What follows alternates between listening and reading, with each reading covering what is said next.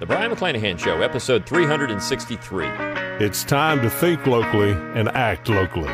Welcome to the Brion McClanahan Show.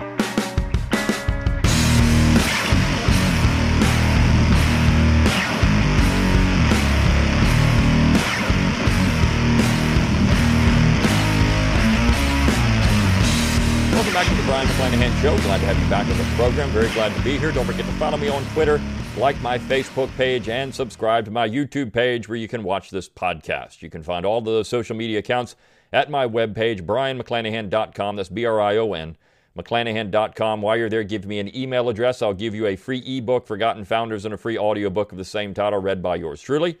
You can support the show by going to mcclanahanacademy.com. It's always free to enroll. You get a free class when you do enroll 10 Myths of American History, and you get the best deals on new and forthcoming courses. I will have another course out this month, so be on the watch out for that. It's the third part of my Southern Cultural and Intellectual History series. It's a great time to become a member because you're going to get the best deals on that class. So, going out to mcclanahanacademy.com, subscribe free of charge. Purchase one of my 12 courses, helps keep this podcast free of charge as well. You can also click on that support tab at brionmcclanahan.com. You can throw a few pennies my way, help keep these lights on, help keep the podcast going. You get your Brion McClanahan book plate. If you want my autograph on one of my books, pick one of those up or uh, purchase one of my books. I've got a new one out Southern Scribblings 60 Essays in Defense of the Southern Tradition. It is an awesome book. You're going to want to get it. You can also click on that shop tab at brionmcclanahan.com, get your Brion McClanahan Show logo and all kinds of cool stuff. And uh, I mean, it's a great way to advertise the show as well. And you can go to Learn True, T R U E, learntruehistory.com. That's my affiliate link for Tom Woods Liberty Classroom. I teach there with Tom and a lot of other great instructors. It's a great way to support the show, and you get something awesome out of it as well. And don't forget to share it around on social media, rate it wherever you get your podcast. Do all you can to get people thinking locally and acting locally because if you don't, we've got the mess that's now in America.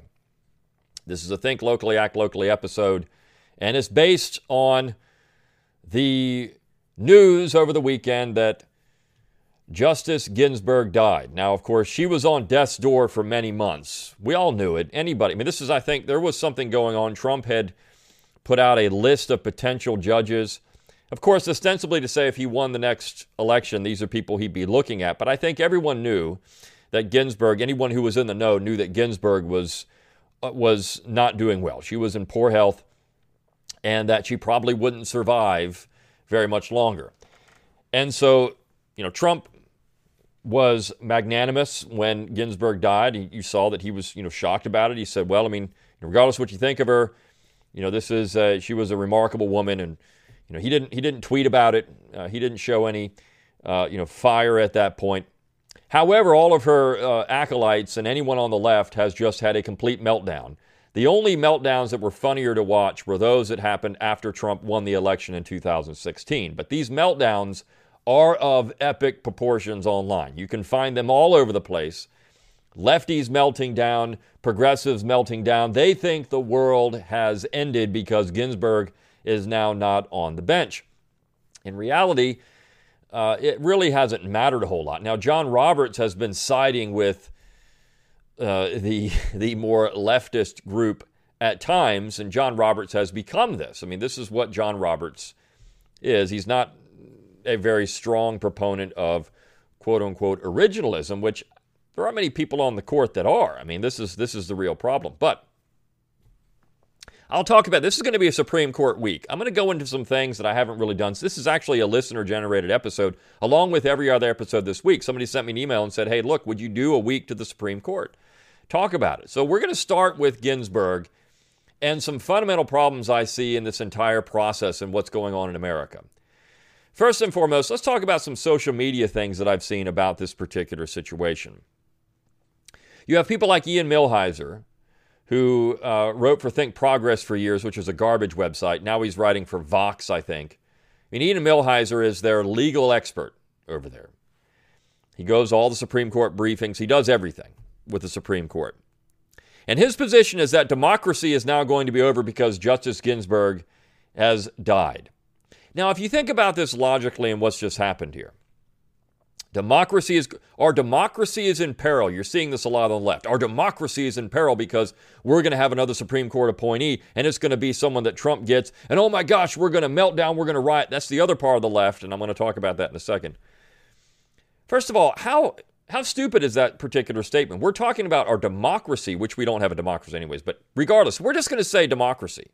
Our democracy is going to be dead because we don't have a non-democratically elected person ruling for the rest of us undemocratically on all kinds of issues under the sun. So it's a non democratic position that's going to end our, our democracy. This is where these people are coming from. It doesn't really make any sense. It's not logical at all, but this is these people are illogical. They're completely emotional right now. It's this is emotivism at its best, right? Or at its worst if you want to say that. But what they're talking about is we are not going to, ha- our democracy is going to end because we don't have an oligarch sitting on the bench anymore. Because this is what's happened in America. We've got an extra legal body of people, nine people, who determine the law for 320 million people. The Congress doesn't matter anymore. The Supreme Court, I I'm sorry, the, the presidency really doesn't matter anymore in a lot of ways because all you have to do is just file a case, make a legal case for something that somehow your rights have been violated in some way and try to get it before the bench. So the Supreme Court has become the extra legislative body for the entire United States. An undemocratic institution. And this is why I laugh at all these people that start saying, we're going to save our democracy. we've got to get rid of the Senate. It's undemocratic. It's undemocratic. These people are all elected. Their problem, of course, is that there's more Republicans in the Senate, supposedly more conservatives, but we know the Republican Party is not necessarily conservative. That there's more Republicans in the Senate because there's more Republican states, essentially, than there are Democrat states. So they're worried about that because the Senate is really the key to the entire government. It was designed that way because it kept the states as the central figures in the process. Now, you could say it's large states, small states, but in reality, it kept the states in the process. I mean, the Senate has complete control over the judicial, legislative, and executive branch because the House has to get anything through the Senate for, legis- for the legislature to work. The Senate has confirmation power, so they can check the power of the presidency when it comes to treaties, which is the president's most important job, by the way, foreign policy, not domestic decree. And of course, when the president appoints people to the bench, it has control over that as well. Who's going to sit on the bench so they can control the ideological basis of the people that are going to serve on the federal courts. Right? So the Senate is the is the flywheel, so to speak, of the entire central government's legislative process. States are undergirding that, if you want to say, if when they elected the U.S. senators. Now, I know there's people, and I've said it before, repealing the 17th Amendment. I just did a, a podcast about this. Wouldn't change a whole lot because even in the 19th century, you had people canvassing. There was already you know, democratic things at work there. The state legislatures weren't necessarily doing their jobs anymore. But I mean, we can we could think that maybe the legislatures would become more important. But this is one thing that I saw with this, this extra legislative body. In fact, Kevin Gutzman, who's a great legal scholar in his own right, uh, said that you know we, now the left is saying we're going to pack the court. And this is something that happened in the 1930s when Franklin Roosevelt, King Franklin, wasn't getting his way. He said we're going to pack the court, and of course the Congress blocked him at that point. This was something that was not good for the United States, even if the end result progressives might have said, "Hey, this is going to be good for us." But in the long term, what happens if progressives aren't on the bench anymore? So what Gutzman pointed out is that, well, I mean, if the Democrats win the Congress, well, then they can they can add people to the bench. But then what happens if the Republicans win the Congress? They're going to add people to the bench.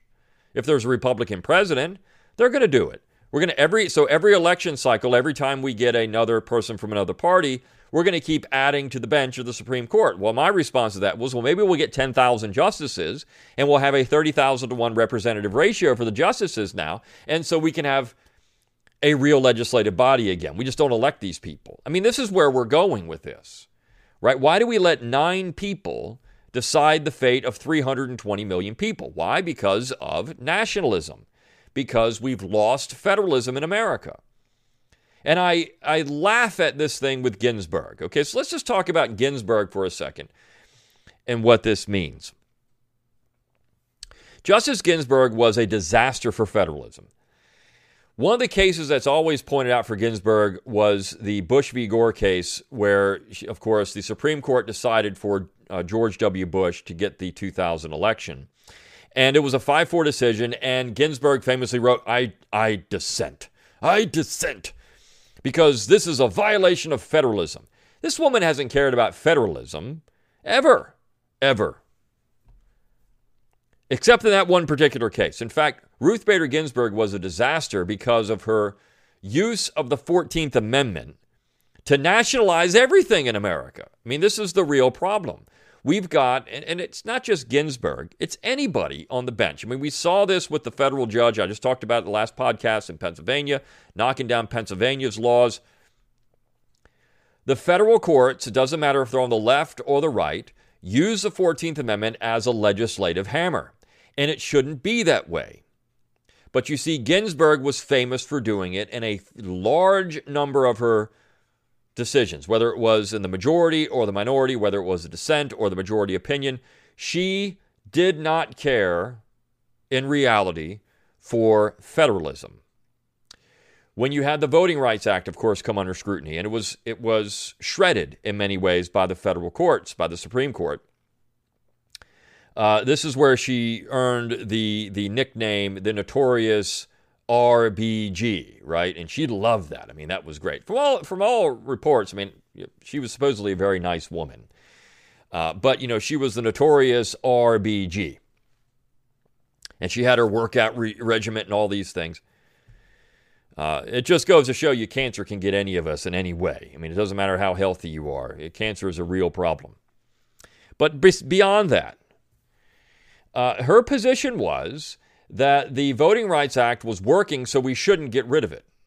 Now, the Voting Rights Act uh, was, and you can say that this was enforcing the 15th Amendment. You can make a very convincing case that that was part of it. The 15th Amendment had to be enforced. But even Booker T. Washington back in the late 19th century said that uh, certain types of tests were not in violation of the 15th Amendment. What happened there is you had an expansion of how the 15th Amendment was supposed to be interpreted. And we this has come up, you know, should you have voter ID? This is one of the big issues. Is voter ID a violation of the 15th Amendment, saying you need to be this person when you vote? And states, of course, have complete control over this. States have control over elections. This is part of the Constitution. And what the 15th Amendment, or I should say, what the Voting Rights Act did, was take a lot of that power away from the states, ostensibly for a good purpose, right? I mean, look, to, to ensure that people that should have been able to vote can vote, but who are being denied because of race. When you have the 15th Amendment, you cannot deny someone the ability to vote. You can't say you can't vote because of your race. Now, of course, what they decided was if you said, uh, all right, you can vote, but you got to pass this literacy test or you got to pay a poll tax. Of course, poll tax were done away with with uh, an amendment to the Constitution. You got to do these things, and of course, selective use of those. So you have the grandfather clauses, which would come in and and allow certain people to vote, even if they couldn't read or they couldn't, uh, you know, they couldn't uh, pay the poll tax, but not other people. Um, so all of that selective use of law, well, of course, I mean, that's going to be problematic. But if you don't do that, if everything's even across the board, and you say, all right, should we have a civics test to be able to vote in an election?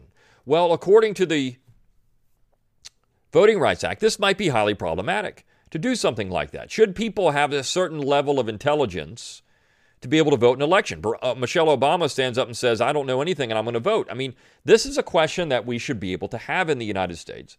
But when you have the federal government and then the Supreme Court legislating for the states, well, I mean, that becomes problematic. You can't.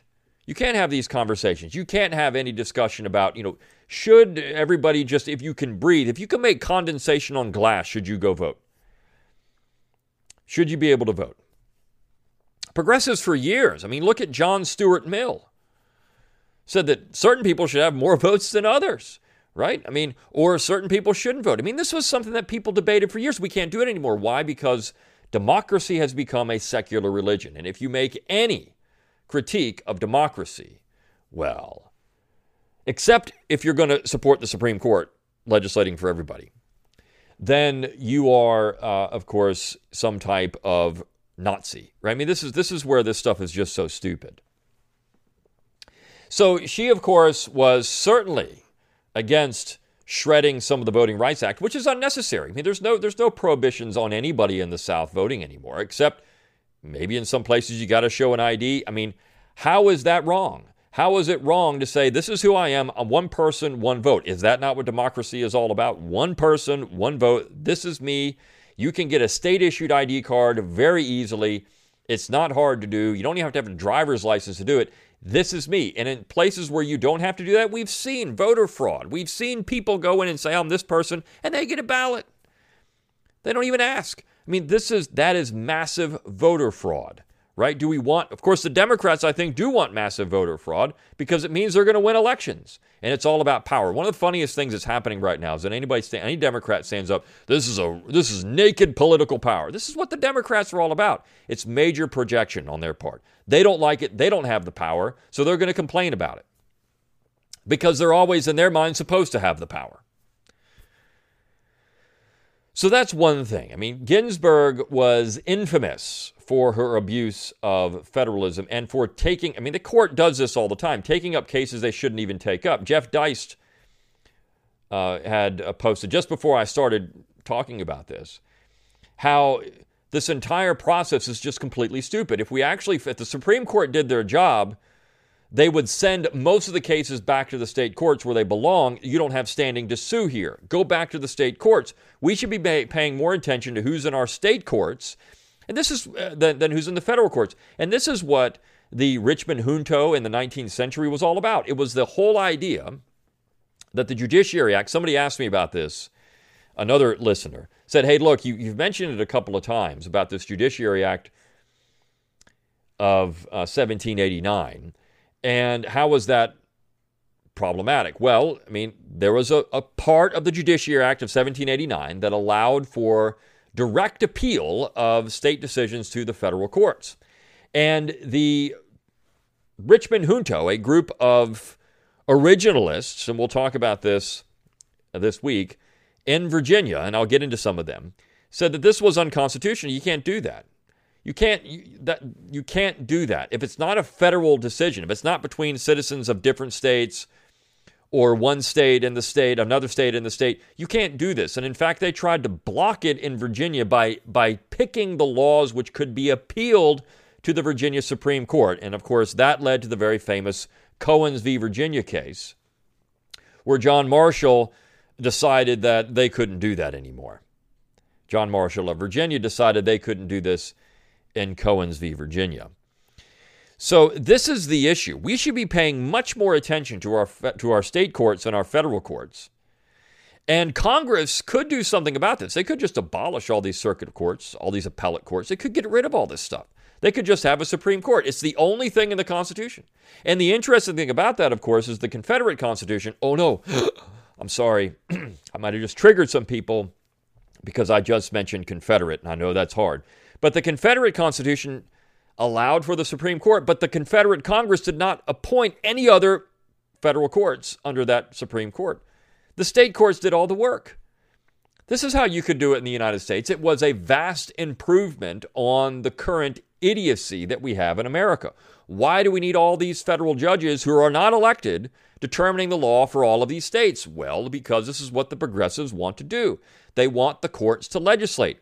They want the courts to legislate because the Constitution is very strict on what the Congress can do. So, this is what you have in states. A state will pass a law, the state I live in will pass a law, and then they'll just let the state courts hash it out. Is it constitutional or not? Right? And we'll talk about this with originalism again. I'm going to do a whole episode just on these kind of things. The, but that's a state position. This is what James Wilson said in his State House Yard speech.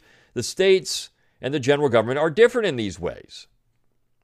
It shouldn't be that way. The Congress should debate is this can we find this power in the Constitution? Is it expressly delegated to the general government? Do we have the authority to do this or not? And then it shouldn't go before the federal courts. Now, uh, that, as I mentioned in the, in the decision about the Pennsylvania, the, the federal judge knocking down Pennsylvania's draconian laws during the lockdown, if these were federal laws, then I would have, I would be fine with the federal court weighing in on this. If they were federal laws, the real issue is state laws going before the federal courts, and then the federal courts knocking down state laws where they clearly do not have jurisdiction. Jurisdiction. They don't have jurisdiction. But most of the time, these cases are between citizens of the same state and the state itself. And of course, according to the 11th Amendment, states can refuse to be sued anyways through state sovereign immunity. But oh, wait a second, you've got the federal courts narrowly interpreting that to just very minor things. The state has to be able to be dragged before the federal courts if they if they deem so. You see, in the 19th century, there was some pushback to this stuff. It's it's disappeared. It's gone. Nobody does anything about this anymore. Nobody says anything about this anymore. We just accept, oh yeah, our democracy is in peril because nine judges. We, we got we may not have a five to four split or a you know whatever it is on the court. Our democracy is in peril. So you're saying we don't really have democracy then? We don't. You don't really want democracy. What you want is oligarchy determining for the rest of the United States what the rest of the United States should do. You don't really believe in legislative assemblies because if they pass laws that you don't like, you want the courts, who are unelected people, to knock down those laws. So you don't really believe in democracy. You believe in the democracy you want and the courts backing up the democracy you want. You see, democracy is a messy thing when you don't win elections. The other thing about this, of course, is uh, all of the hypocrisy on both sides and whatever they say they're going to Look, Donald Trump was elected in 2016. He is legitimate. When you say this is, this is an attack on democracy, Donald Trump was elected. The Senate is elected. They're going to do their democratic responsibility and appoint a judge. And the Senate can decide to take up the appointment or not. Look, Barack Obama made, a, made an appointment. Merrick Garland, the Senate just decided they weren't going to hear it because they have the ability to do that. They can do this if they want. And those are democratically elected people. Doesn't matter whether it's lame duck or not. Those are democratically elected people. You, your, your term doesn't stop because there's an election or between the election and when the new Congress comes in. You can still legislate. The next Congress could come in and change that stuff if they wanted, but you can still legislate. There's nothing, there's no dying wish clause in the Constitution. There's no uh, lame duck clause in the Constitution. That stuff doesn't exist. The president is the president until the day they leave office, and they can do whatever they want presidentially in terms of their constituted powers in that time frame. The next president could come in and undo it. The Congress can do the exact same thing. So if the president appoints somebody and the Congress doesn't want to take it up, the Senate, again, they don't have to. Or they can and they can have that appointment. Right? So all of this is just stupid. It's a bunch of it's a bunch of lefties, progressives throwing a temper tantrum because they don't have power because they're not getting their wish, because they're emoting all over the place and riding down the road having road rage because Ruth Bader Ginsburg died, or melting down screaming at the sky, doing all the stupid things that they do. When in reality, none of this should really matter. Because if we had the Constitution as ratified, if we had real federalism in America, if the Congress would have done its job, and I remember Newt Gingrich pointed this out why don't we just abolish the Ninth Circuit? Let's get rid of it if we had a situation where we could get rid of all these layers of courts, which is what there were several members of the founding generation pointed this out. We don't need all these layers of courts if we just had real federalism and a real constitution and legislators that adhered to the constitution. None of this would matter. Ruth Bader Ginsburg would not even be a blip on anyone's radar. In fact, really between the Marshall Court and when you get to the post bellum court, or just a little bit before the 1850s, the Supreme Court really didn't matter a whole lot. It didn't do a whole lot of anything. Almost all the judges in there are unremarkable. Why? Because they weren't inserting themselves into the legislative process. Once we get the war, though, and that's over, and we have this extreme nationalism that the war created, we get this Lincolnian nationalism, then the court starts mattering a lot more. Why? because everything becomes a federal issue. This is why the war matters in 2020.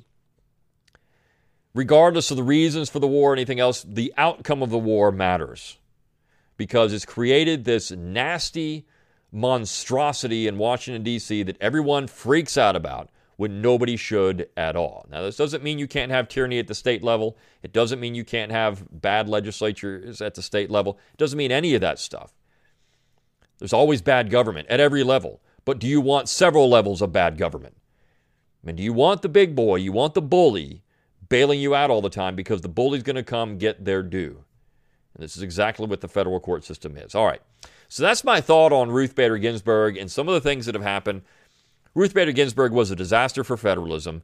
I know everyone's another thing, everyone's focusing on Roe v. Wade, and somehow if we get another judge on there, Roe v. Wade is going to get unturned. But why is this even important? Let me just, before I conclude, why is that even important? Because the federal courts overstepped their jurisdiction and ruled on an issue that the federal government has no control over.